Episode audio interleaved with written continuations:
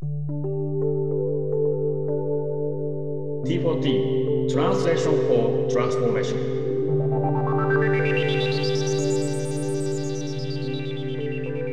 こんにちは、伊藤理恵です。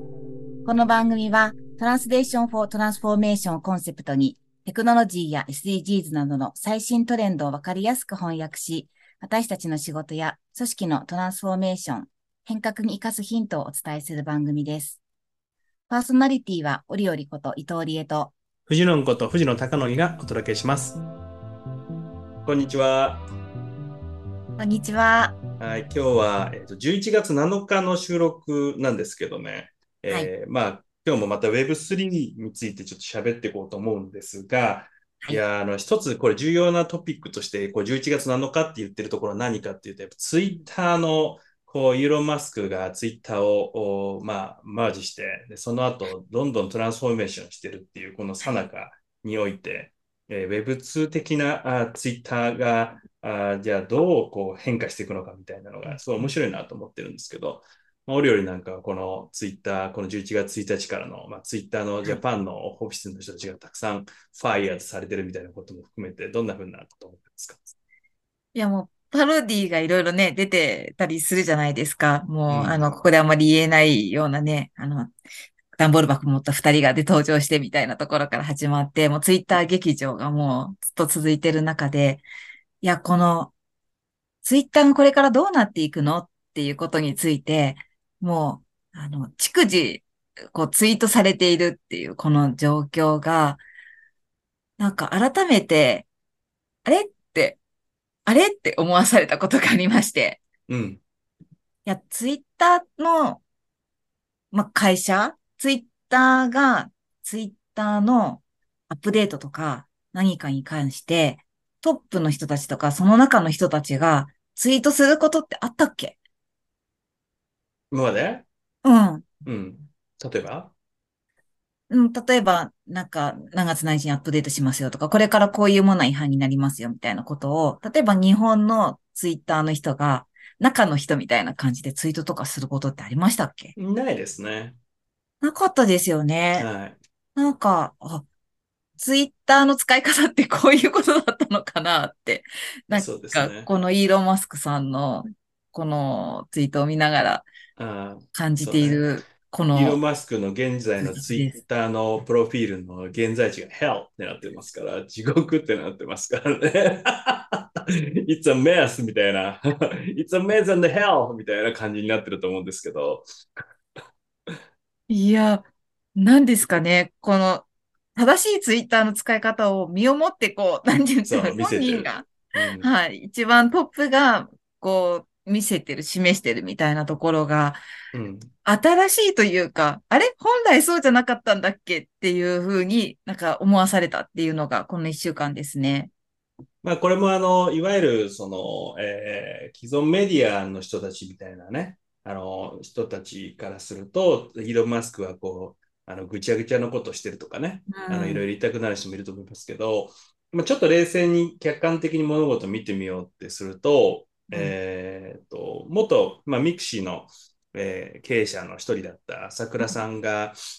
えー言ってるのが、ジャック・ドーシーがね、あの、いや、僕が、ジャック創業者のジャック・ドーシーが、えー僕が結構こう2017年ぐらいから4年間までにたくさん規模拡大しちゃったから、その結果、あの、辞めていく人が増えちゃったのは申し訳ないみたいなことをまあツイートしたじゃないですか。うん。で、それに対していろんな人が、いや、イーロンがひどいんだみたいなこと言ってるけど、それは違くって、うんその、えートランスフォーメーションする上でやるべきことを、まあ、やってるのであって、うん。えーそれに対して、その、まあ、そもそもこういう、その、えー、ツイッターみたいな会社が上場してよかったのかみたいなことを含めての問いも、あのちゃんと見見なきゃいけないと思うんだよね、みたいなことを言ってて、これあの、ファイナンスとガバナンスの視点からしたら、まあはいそうだよねっていううん。ことを、まあ、思うわけですよ。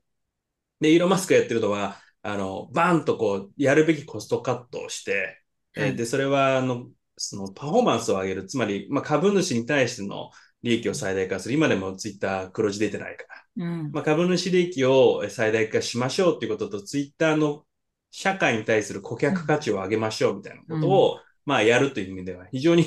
王道なトランスフォーメーションしてるじゃない。そうですね。うん。うん。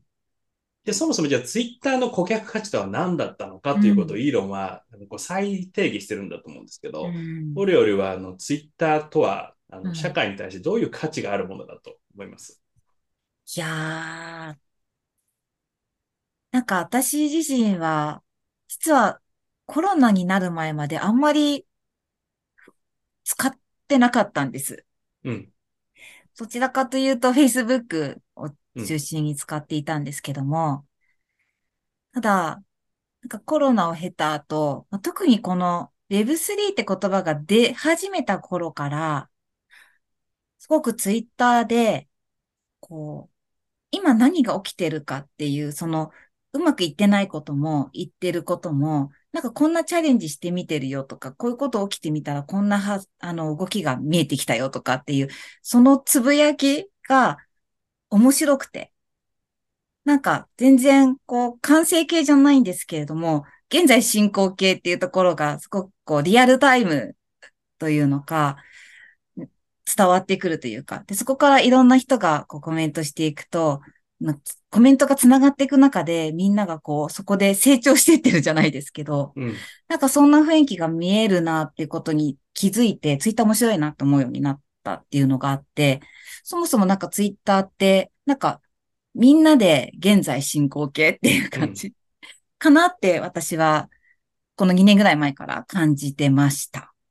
そうですね。はい。あの、まあ、人々が自分の発言を、えー自由にしていく中で、もちろんそこにはクソリップもいっぱいあるし、うん。えこうね、と、な意味のあるツイート、意味ってのは人にとって意味があるっていうことは、すごい捉え方がいろいろあるんだけど、まあ、うん。いわゆるダイバーシティがそこにあっていいじゃないっていうのなんだろうと思うんだよね。それで言うと、あの、そうですね。11月3日にイーロン・マスクが、あの、ツイートしてるところが非常に、あの、ポイントで、アドバタイズ、シューサポート、だから広告主はどっちにサポートしたいですかっていうところの、うんうん。あの、ふオプションを2つ出してるんですよ。一つは、フリーダム・オブ・スピーチ、発言の自由。うん。もう一個は、political correctness、いわゆるポリコレって言われる、政治的に正しいっていうこと、どっちですかって時に、えーフリーダム・スピーチに78.3%。まあ、8割方そっちに行ったと。で、これに275万票が、まあ、あの、その、うんとえと投票されてるっていう。はいなんで、人々は今このフリーダム・オブ・スピーチのためにツイッターを活用したいっていう、うんまあこれ、所詮まあ270万票でしかないけれども、うん。うん。まああと、イーロン・マスクに対して、その、えっ、と、投票する人だから、まはい。あそこにバイアスがかってることも事実だけど、そうですねここにあるアンチテーゼとしては、ツイッターがポリティカルコレクトネスに伝使われてしまうことに対する気持ち悪さとか、うんもったいなさとかっていうのを、まあ人々が感じてたわけじゃない。いやー、そうですね。いろいろありましたものね。やっぱり、こっちの方向に使われてる感っていうか、はいはい。まあこれはあの2020年後半の、うんあのまあ、特にアメリカ大統領選のあたりのところから、結構プラットフォーマーが、うんそのセンサーですね、検閲みたいなことをしてるんじゃないかうん。とか、自分たちにとって都合のいい情報だけがアルゴラアルゴリズムとして表示されるようにしてるんじゃないかみたいなことっていうのは、まあ、特に僕みたいな別にそんなインフルエンサーでも何でもない人からしても、うんなんかこう発言をすることに対する制約みたいなことをこう感じたり、うん。まあ、それは世界が分断したとも言えるんだけども、うん。えーその中で人々が自分の発言に対するこう臆病さみたいなことをうん。持つことがなんか居心地悪いみたいな、はい。世界リベラルじゃないのかみたいな。まあ、この辺がね、Web3 のあの分散化とか、はあとことも、とトレンドがこう合ってい。るんだろうね。うん。うんすごくこう、重なってきたっていうんでしょうか。うん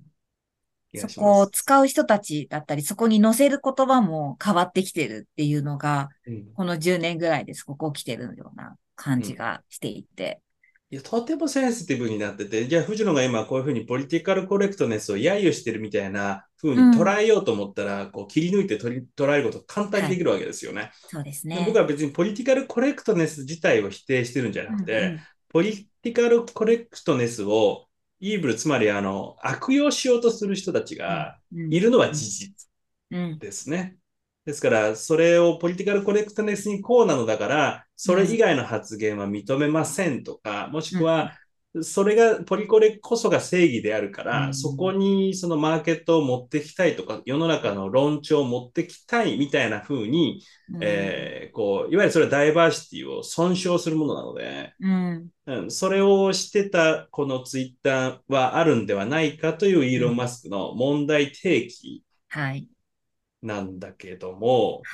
まあこれは現在進行形で11月7日に撮ってて、これ来来週どうなるかわかんないので、いいスピード感だなと思うんですけどねいや。ー、本当に面白いですね。この、芸愛というんでしょうかね。駆け引きではなくね。うん。なんか、こう、ど時間との、この時間と、今起きてることが本当に今あって、今日この瞬時に起きることが、もうその数日後に何か起きようとしてるものに対してとかっていう動きがすごくこう、いろんなこと起きてるじゃないですか。戦争の件も含めると。うん。なので、本当このリアルタイムっていうところが非常に今はそうなんです目をよ。離せないというんでしょうかね。はい。これも本当はあのツイッターのスペース上で、ポッドキャストみたいなタイムラグがあるものじゃなくて、ツイッターのスペース上でリアルタイムで議論すればいいのかもしれないけど、まあまあ今日はね、こうやって、あえそうでて、すね。あの、はい。後にどうなったのかっていえうのを、あの、1ヶ月後ぐらいに僕たちが補含めて足するために、はい。また話せると面白いですね。そのポリティカルコレクトネスについての話は、えっと、結構重要で、そのうん。ツイッター側がその実際にどうしてるのかっていうところは今まだこれ報道もされてないし、憶測の域を出ないから、それをここでとやかく言うつもりはないんだけども、はい。結構面白いトレンド、あの動きだなと思うのは、まあ、イーロン・マスクってある意味その株主資本主義の中での、えー勝者、ウィナーじゃないですか。そうですね。うん。だってなんせに2兆だったっけ？ツイッターの買収額2兆ですよ。はいで、いう見ましたね。ことをやったわけなんだけど、その、うんでも一方でじゃあイーロン・マスクが目指してる世界っていうのは、その人々が、まあ彼はパワートゥザピーポーみたいなこともツイートに書いてますけど、うん。多分その、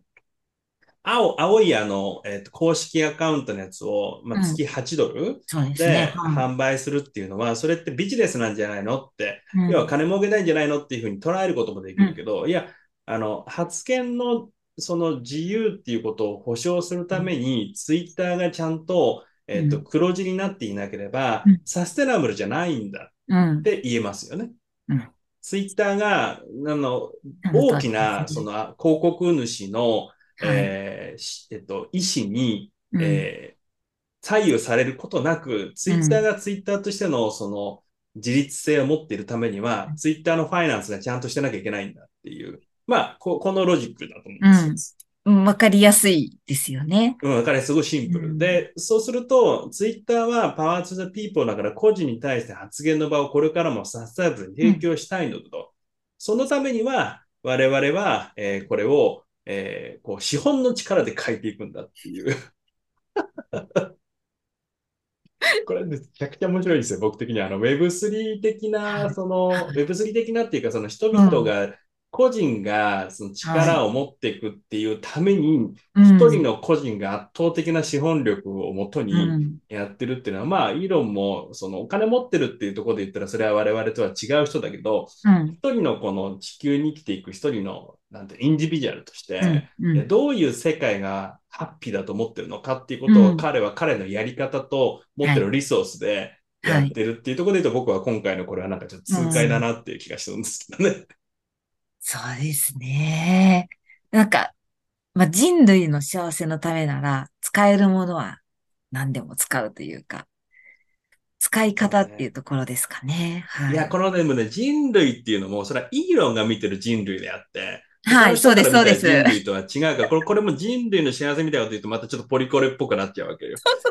そうなイーロンが思う世界観があって、そねその世界観に共感する人が、うんいや、そうだよねっていう人がツイッターを使っていくみたいな世界で本当は良くて、うんだからそこに分断が起きても、あの、うん、良いんだと。うん、うん。大事なのは分断を避けるために人々が、えー自分の言いたいことを言わないということではなく、えー分断が起きたとしても、うん。それが、あの、その中で人々が対話をしたり、アクションしたりして、より良い未来を作っていくことができるはずなんだっていう、あの、パーパスみたいなのを、うん。俺はなんかこう感じるっていうか、そこはなんか自分が見てるね、イーロン感だから、イーロンマスクと話したこともないし、あの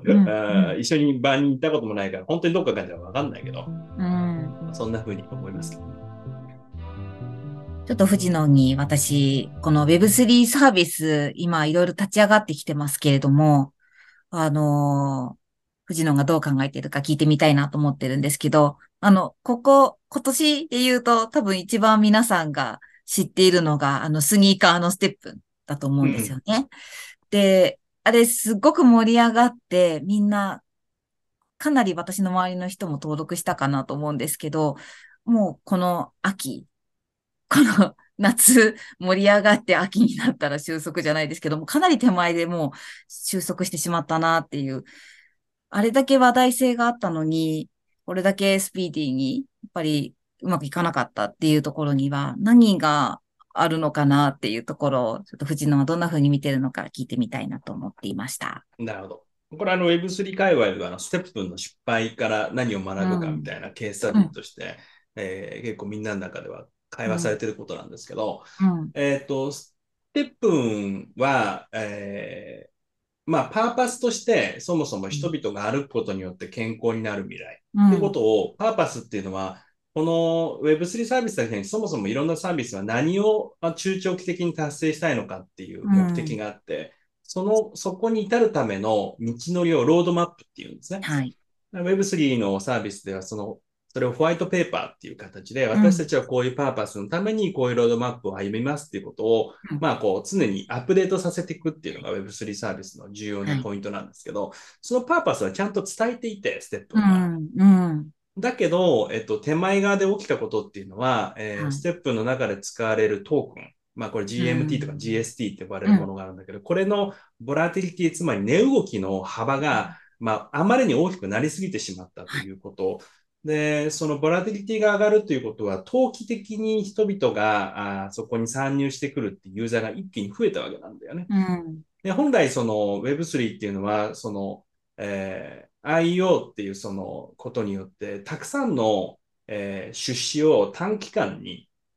えー受け取ることができるっていうところでビジネスの成長性がぐんと上がるっていうのがあるのが良さなんだけど、うん。一気にそこで投機的なことを希望する人たちが市場にぐわっとユーザーとして入ってきてしまったがために、えー本来的に見据えていたパーパスよりも目の前の値動きっていうところに人の目が行ってしまったという、はい。まあこれはね、極めて、なんていうんだろう、人間社会だからこそよくおあ起きうることが、うん。あの、ステップが身をもって示してくれたということうんうんうんなんだと思います。あなんかちょっとクラブハウスを思い出しました。そうね。全然違うけど。盛り上がりと収束は結構なんか、スピード感は。でもさらにもっと早かったかな、テップンの方が。そうね。ステップは2022年の5月から6月ぐらいが最高値だったと思うんですけど、そこから一気にダダダダッと下落して、まあもちろんクリプト自体の価格が下がっていったみたいなところも影響はしてるんだけど、まあ、いわゆるポンジスキームって言われる、その、は、初めに入ってた人だけが得をして、後から入ってくる人はどんどん損するスキームになってるんじゃないかみたいなことは、まあ、そう、そのポンジスキームを作りたかったわけではないと私は思ってるんですよ結。果的にそうなっちゃったというか。それはコミュニティに入っていく人たちの、えっと、ボリューム調整っていうのが大事で、うん。うん。トークンは買い圧と売り圧っていう言葉があるんですけど、はい。えそれを欲しいと思う買い圧があればトークンの価格は上がってって、うん。あ、もうこれはもう、まあ、ある意味、損切りでもあるし、かつ、その、得をもうここで、あの、もうここでいいだろうって言って売っていくっていう、この売り圧が一気に上がってってしまうと、うん。トークンの価格ってガガガガッと下がって、これは別に株式でも一緒なわけで、うん。そうですうん、デね。イトレーディングしてたら同じことが起こるわけで、で、デイトレーディングされちゃうと、本来その会社が目指したいパーパスではなくて、目の前の株主に対して、短期的な投資家に対して自分たちの事業をやっていくってなるのは、これ違うんじゃないかみたいな別には Web3 いじゃなくて、今の、あの、ステークホルダーとの関係でもあるよね。はい。これが起きた。そういうことですね。でも、なぜこのサービスに集中したんでしょうか？えーっと、それはあれでしょう。まだ、えーオプション、つまりサービスのバラエティが少ないから、うん。なんだと思うんですよね。そのもう一つ同じようにトークンがガンと上がって下がったのはアクシーインフィニティがあるけれども、うんうんまあ、あれはあの、まあ、ポケモン的なっていう風な表現になりますが、あの、まあ、ゲームなわけですが、あれは実際2020年から21年ぐらいに、まあ、うん特にフィリピンの人がよくやってたわけだけど、観光ニーズがなくなり、そのリアルの世界が損傷されて、お金を稼ぐ手段がなかった時に、 play to earn ということで、アクシーの中で稼ぐと、フィリピンの中で1日稼ぐのと同じだけが稼げるみたいなことは事実上あったわけですよね。うんそうするとそこに人が流れていくってことが起きたわけですよ。うん。なるほどね。で、だからつまり今言ったのはアクシとかステップンとか、あの、まだその数が少なければ、うん供給が少なければ、そこに需要が一気にいっちゃうので、うんまあこういうそのボラが、ボラティリティが、あの、激しく動くみたいなことっていうのが、まあ起きるんだろうなと。うんうんまあうん市場のあの勃興期にはよくあることなんじゃないかそうですね思います。けうどん。でもそれだけこう、注目度が高まってきたってことだったり、そこに入る人たちが、いろんなバリエーションの人が出てきたというか、目的を複数、いろんな目的の人がそこに関わるようになってきてるっていうことの表れにも感じるんですけれども。そう。で、そのいろんな目的ってのがね、実は結構パラダクシカルっていうか、その皮肉なものがあって、うんえーっと、ギルドっていう考え方なんですね。はい。えーこのギルドっていうのは何なのかっていうと、えーまあ、この暗号資産クリプト界隈で、えーうん長者になった人たちがいるわけですね。うん。うん。まあ、一気に上が、あの、この数年で上がりましたからはい。そこでクリプト資産を持ってる人たちが、ステップンのアカウントがどんどん、いわゆる、いわゆるそのゲームに参入するコストが高くなっちゃった。イニシャルコストが高くなっちゃった時に、そこをアカウントを買ってあげるよと。うんそれをあの貸してあげるよと。うん。で貸す中でえ稼げるよっていう、なんかこれあの、土地持ってるあ権利者と小作農みたいな関係性が、あステップの中で起きたわけ。うん。うん。これアクシーでも、おアクシーインフィニティの中でも起きてたんだけど。本来 Web3 は個に、あの、まあ、冒頭、あのイーロン・マスク言ってましたけど、 power to the people のためにあったのに、そのパワーは結局、あの、資本を持ってる人がも持ち続けていて、うん、えっと、個人に対しては結局、その、そううんで制限された段階でのパワーしか与えられてないじゃないかみたいな、あはい。の皮肉が、まあ、この2022年起きた。世界は変わらないじゃないかみたいな絶望を持った人も、まあ、あの、一部、僕も含めて、その絶望は持つんだけど、でも、じゃあどうしたらいいか。だから、ステップの出版や、このギルドになっていく世界から、うん。持ち続けたいのは、そのトークンの価格のサステナビリティなんですよ。うん。うん。大事なのはね。うん。そこそのものが、そのトークンが持つサステナビリティを作っていくこと自体が、これからの本当の新しいサービスのあり方だったり、知恵の出し所というんでしょうか。になりますね。うん。例えば、その、これは例えると、その、えートヨタの車は今壊れないっていう安心感を我々持ってるじゃないですか。そうですね。比較的。比較的うん。まあ、ほら、ホンダでも一緒だし、そのいわゆる、その、ですすでに市場の中で、えっと、うん。ある程度のレプテーションがある会社のものは壊れないだろうっていうふうに思うわけですよ。安心で、感ありますよね。これがじゃあトヨタが1950年ぐらい、まだトヨタが、トヨタとしてスタートしたぐらいの時って、まあ、トヨタ倒産の危機があの戦後にありましたけど、そうですえね。ーあの頃トヨタ車って日本車ってむしろすぐ壊れるとか、うん GM とかフォードに比べて圧倒的に性能が低いって思われてたわけじゃない。はい。つまりボラティリティが高いわけですよ。そうですね。う。うんん。でそこの中で継続的な努力を改善を中心として日本の自動車メーカーはやってきたから、今日本車ってのは壊れないっていうふうに思われてるわけ。でこういうふうにやっぱり時間があの必要であるし、人々の知恵と努力の結晶によって、その商品価値っていうのはサステナブルなものになって、結果トヨタの株価っていうのは、まあ、うん安定するっていうふうになったわけですよね。なんで、トークンの価格自体のサステナブルっていうのは、トークン自体のその、えっと、売り圧、買い圧の市場での調整っていう、いわゆる為替的なファイナンスの技術だけじゃなくて、そもそもそのサービス自体がサステナブルであるっていうことを作るのが本当は大事なんだけど、だからパーパスがあって、ロードマップがあって、はい。えーその人々がゲームの中で楽しむとか、ゲームの中で、ただ、あの、スニーカーを買うだけじゃなくて、他にその、まあ、あの NFT とかが OpenSea に出てって、パブリックな中でその市場価値が出てくるとかっていうエコノミクスっていう経済圏全体を作るっていうふうに今 Web3 界隈頑張っていろいろやってるわけなんだけど、まあただやっぱり人々が今どうして着目しちゃうのは投機性になっちゃうので、まあそこにおいてやっぱりなんていうの、総合が起きるっていうのが現在の視点なんでしょうね。うんいややっぱり今我々のこの資本主義の中でのビジネスの中でのこう原理というか、どうしてもそこを Web3 のサービスの中で、Web3 の世界の中でも、やっぱその価値観を持っている人たちがそこに入っていくので、捨てられないっていうか捨てきれないっていうんでしょうか。なんかそこをすごく両方ともうごめいてる感じを見ていると感じますし。人間社会ってそんなもんじゃない？ね。まあそういうもんですよね。清濁合わせ飲むというか。そうです、そうです。だから、冒頭言ってた、あの、イーロン・マスクが Web3 的なっていうか、ね、個のパワーをつあの、呼び戻すために、めちゃめちゃ資本主義をハックして、ツイッターを買収してやってるものみたいなことっていうのは、まさにこうカオスで、あの、トランジションっていうか過渡期だなーみたいな。いや、でも本当になんかね、この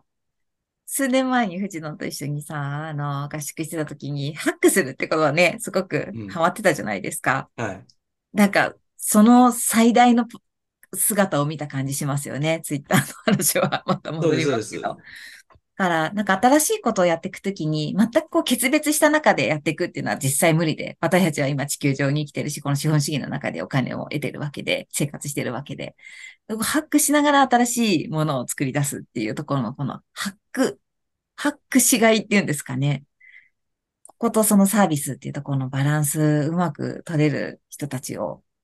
増やしていけると面白いことがもっと起きそうですね。そうですね。あの、まあ、今日このポッドキャストの中で、あの、ツイッターのその起きてるトランスフォーメーションとステップのサステナビリティの話をこう、まあ、結びつけてまあ、トランスレーション翻訳するってことをやってみたんですけど、うん、こんな風にあの、今世の中に動いてることっていうのを、こう、点でそれぞれを、点だけを見て、見て、炎上したり、激怒したりするのは、ちょっと、あの、なんていうのかな、うん、視野がもったいないっていう感じで、うん、そこの通底に流れる大きなビッグウェーブだとか、もしくは人々、人というものはそもそもどういう思